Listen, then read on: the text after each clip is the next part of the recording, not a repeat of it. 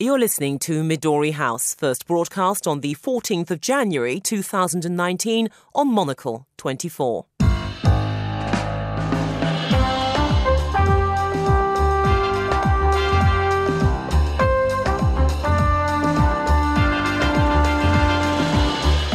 Hello and welcome to Midori House, coming to you live from Studio One here in London.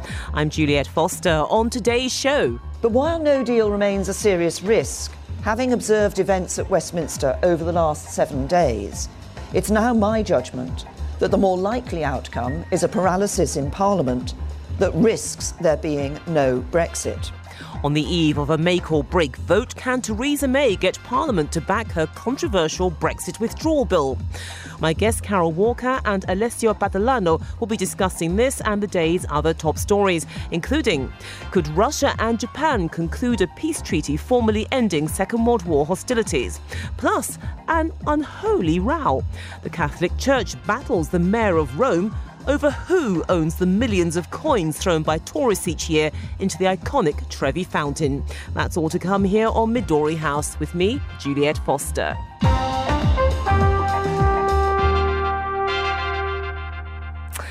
Welcome to Midori House. My guests today are the political analyst and former BBC political commentator Carole Walker and also Alessio Patalano. He's a lecturer in war studies at King's College London. Welcome both of you to the programme.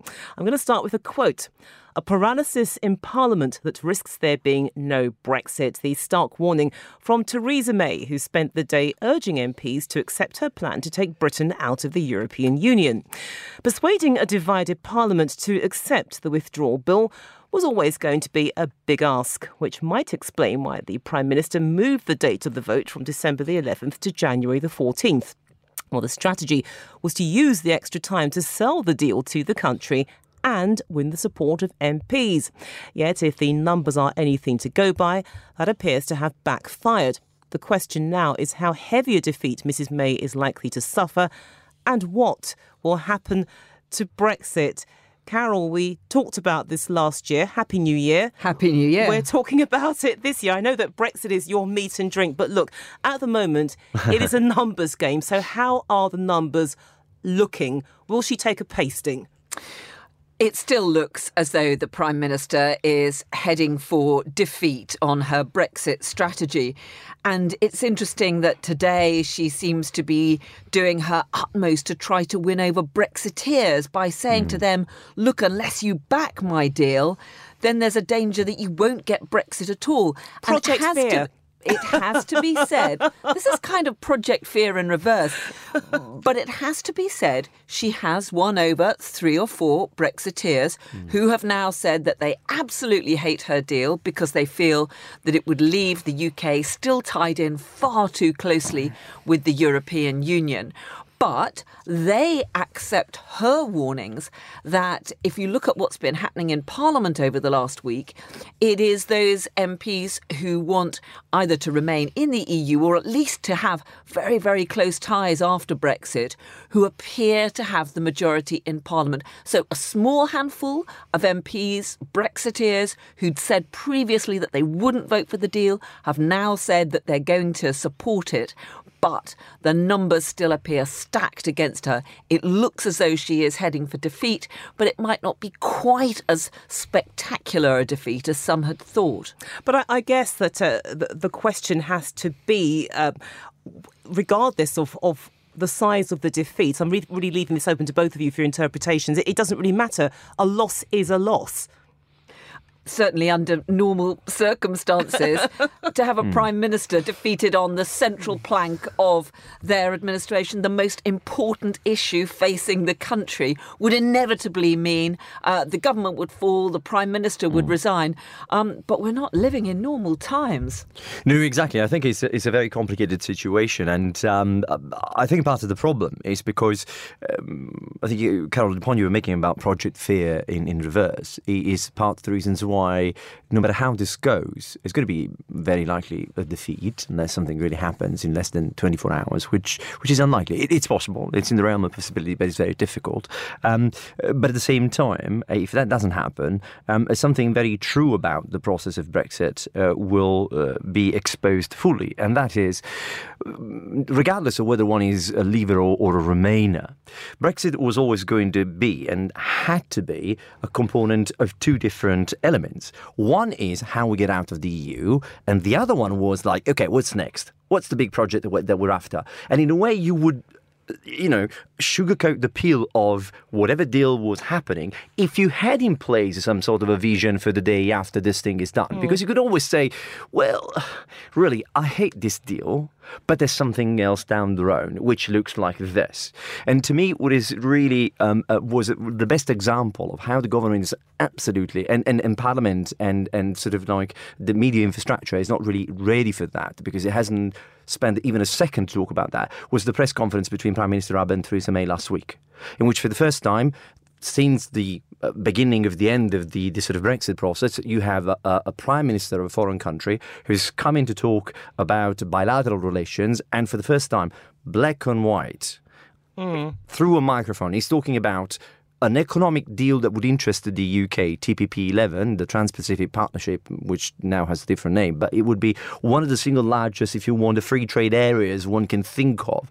And it's really the future because it's about hmm. Africa and it's but, about but, Asia. But in fairness, hasn't that, hasn't that vision been alluded to by Brexiteers like Liam Fox? Because they'd always maintained when they were campaigning for Brexit that, look, Britain is hamstrung by staying in Europe, and at least once we're free of Europe, we can actually get involved in these these big game changing deals. And the, Sorry, uh, please go ahead. Uh, the whole reason why many Brexiteers hate this deal is that they feel that it does not give the UK the freedom that it needs to make the sort of free trade agreements that Alessio was talking about there, mm. that it ties the UK far too closely to the EU in future. And I think part of the reason why we're in this huge difficulty is that Theresa May has spent the last two years trying to keep both sides of her divided party and Parliament on board, making mutually incompatible promises to both sides, mm. and has ended up with a compromise that pleases no one. Can I just throw, throw in an idea here? Because, because look, what she's trying to get is some kind of a compromise, and it does appear that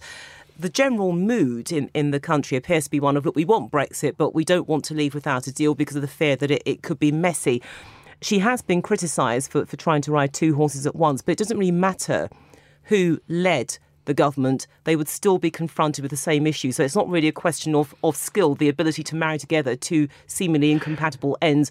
It's nobody could have achieved it, no matter how good they were. I, I think what we're talking about is is this intellectually uh, impossible to reconcile idea um, that geographically the UK cannot move somewhere else and underpinning the Brexiteers' uh, uh, idea is that once we're unshackled by the EU, then the world will become our oyster. I'm sorry, but geography doesn't really change, you know. And and, and, and some and, and that's a very important point because geography trans- translates into specific economic constraints and advantages in relation to where you are. So and as well as security and defense matters. So when Theresa May is saying this is the best deal that we can possibly get, consider the fact considering the fact that we don't want to lose jobs, we need to look after our national security and our defense.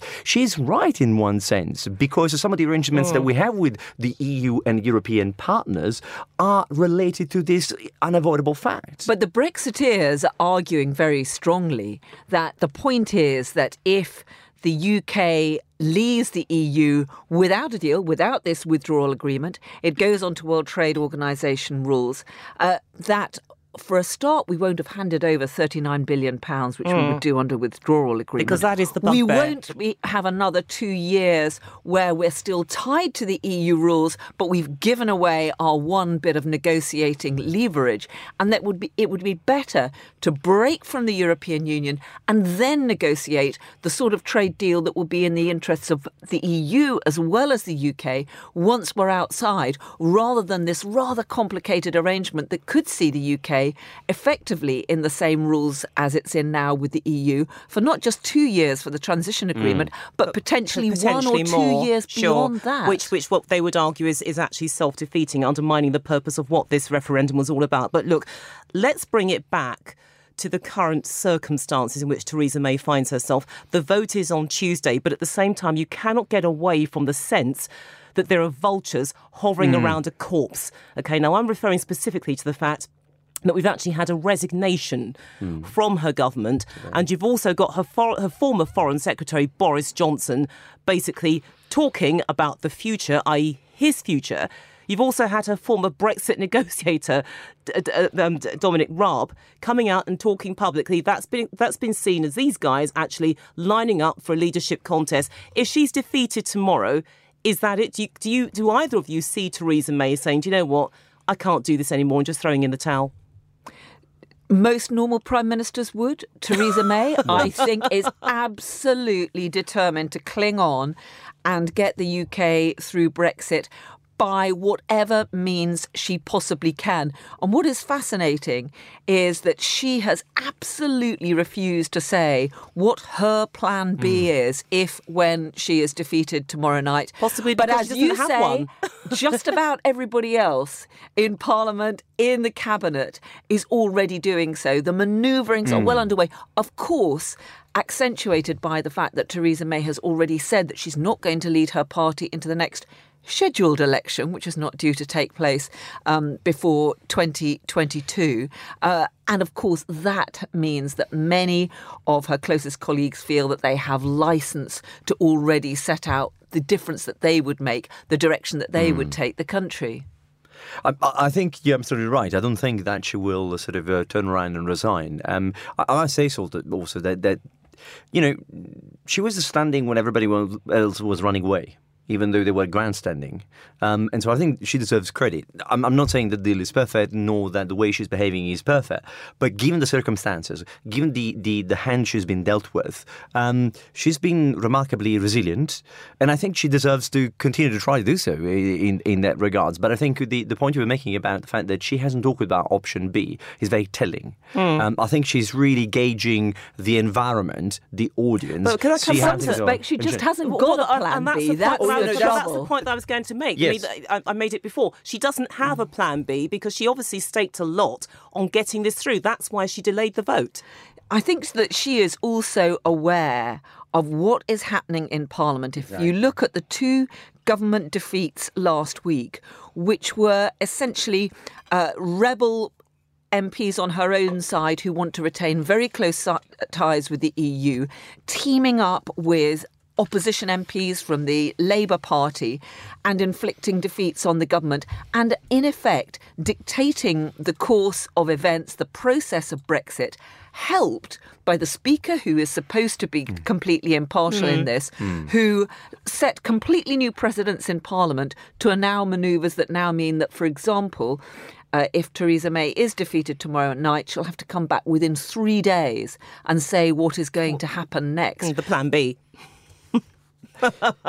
it is quite remarkable. And uh, many people suspect that what Theresa May hopes is that she, if there is a defeat, that it will be by a sufficiently small margin that she will then be able to go back to the EU to say, look, this is the mood of Parliament. I can't get this deal through. You've got mm. to give me more. You've got to give me further reassurances about this Northern Ireland backstop, which many people believe would um, pr- create different rules for, for, for Northern Ireland than for the rest of the UK and would mean that the UK would not be allowed on its own to break out of that transition deal, to break out of the rules that it currently has to follow. Okay, well, it sounds to me as if Theresa May is too, um, well, I guess politics, what uh, Houdini is to light entertainment. Escapology. Will she survive? All will be revealed on Tuesday. Let's move on now to broach another question. Could 2019 be the year when Japan and Russia formally agree a peace treaty ending Second World War hostilities?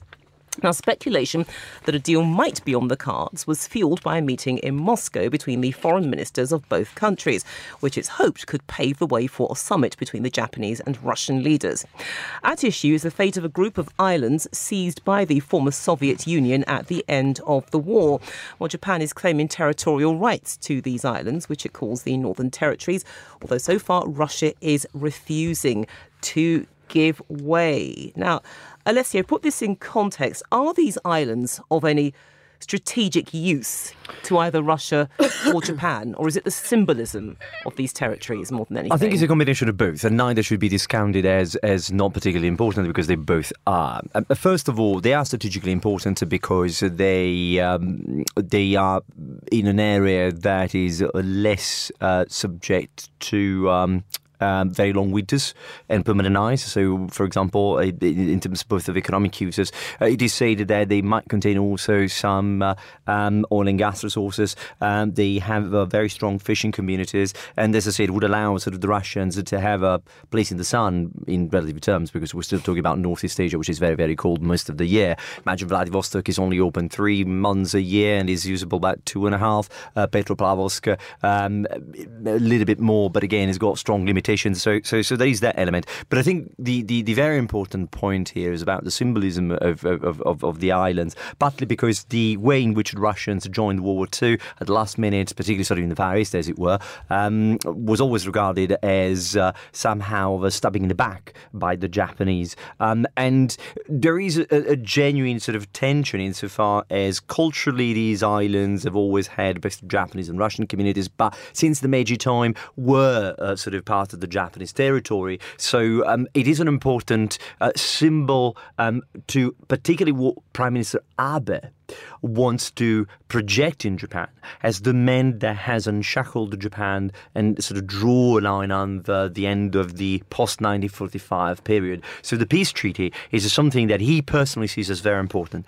And truth to be told, he has made a strong process, although whether that will lend them to a treaty is a different question altogether. It is quite extraordinary that 70 years after the end of the Second World War, Japan and Russia still have not signed a peace treaty. And certainly one of the key issues in that appears to be the dispute over who should control these islands, which the Soviet Union seized towards the end of the war. Um, it has to be said, though, that the language coming out from the talks today does not seem to be very promising. Sergei mm. Lavrov, the foreign minister, has been insisting that as a precondition for any settlement, that uh, Japan has to recognize Russia's sovereignty over the islands. Uh, he said Russia's sovereignty over the islands isn't subject to discussion. They are part of the territory of the Russian Federation. And you do sense that Russia, which of course is has these huge strategic ambitions, is only going to give up. Uh, the suggestion is perhaps two of the four islands.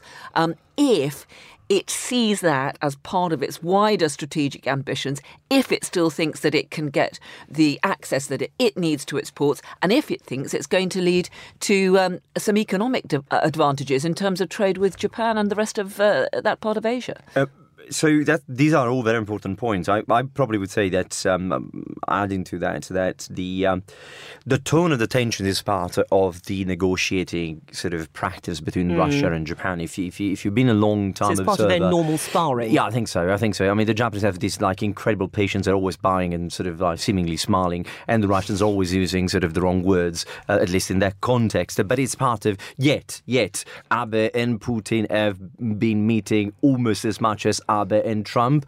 Um, uh, they seem to be getting along very well. Um, uh, it's one of the international figures with whom Abe has engaged the most. And, and one has to be fair. They have made an incredible amount of headways, particularly because in the last sort of round of meeting between Abe and Putin, they clearly um, uh, talked about the fact that it would be possible to use the 1956 um, uh, uh, uh, sort of mutual agreement as a baseline for the discussion, in which there is this understanding understanding that the Japanese would be able to regain Mm. At control of point, uh, some, some of, to the islands, which is a very different position from what the Japanese had before, and a good opening.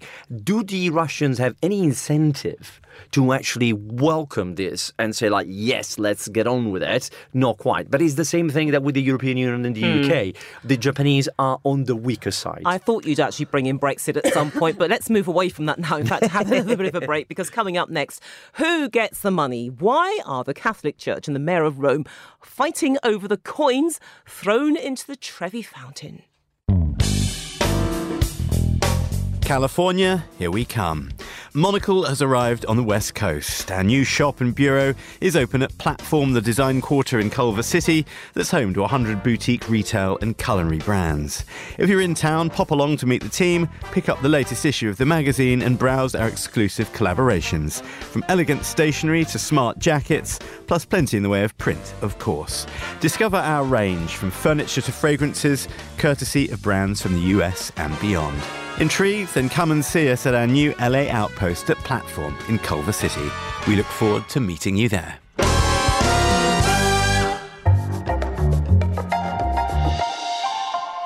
You're listening to Midori House here with me, Juliet Foster, Carole Walker, and Alessio Patalano. Now, relations between Canada and Saudi Arabia could be further strained after Prime Minister Justin Trudeau granted asylum to a Saudi girl who claimed she would be killed if she was sent back home after she renounced Islam.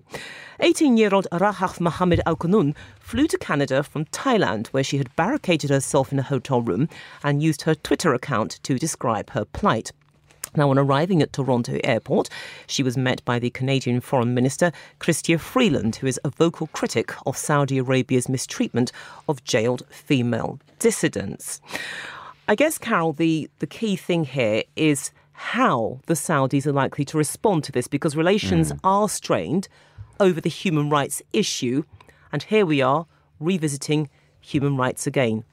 Absolutely. There's already a huge risk, uh, rift between Canada and Saudi Arabia after the Canadian ministers uh, criticised Saudi Arabia's record, particularly on the rights of women. Uh, trade arrangements have been suspended, ambassadors recalled. Um, but I think that Saudi Arabia is in a very difficult position here. It's uh, already on the back foot because of the, the murder of uh, Jamal Khashoggi.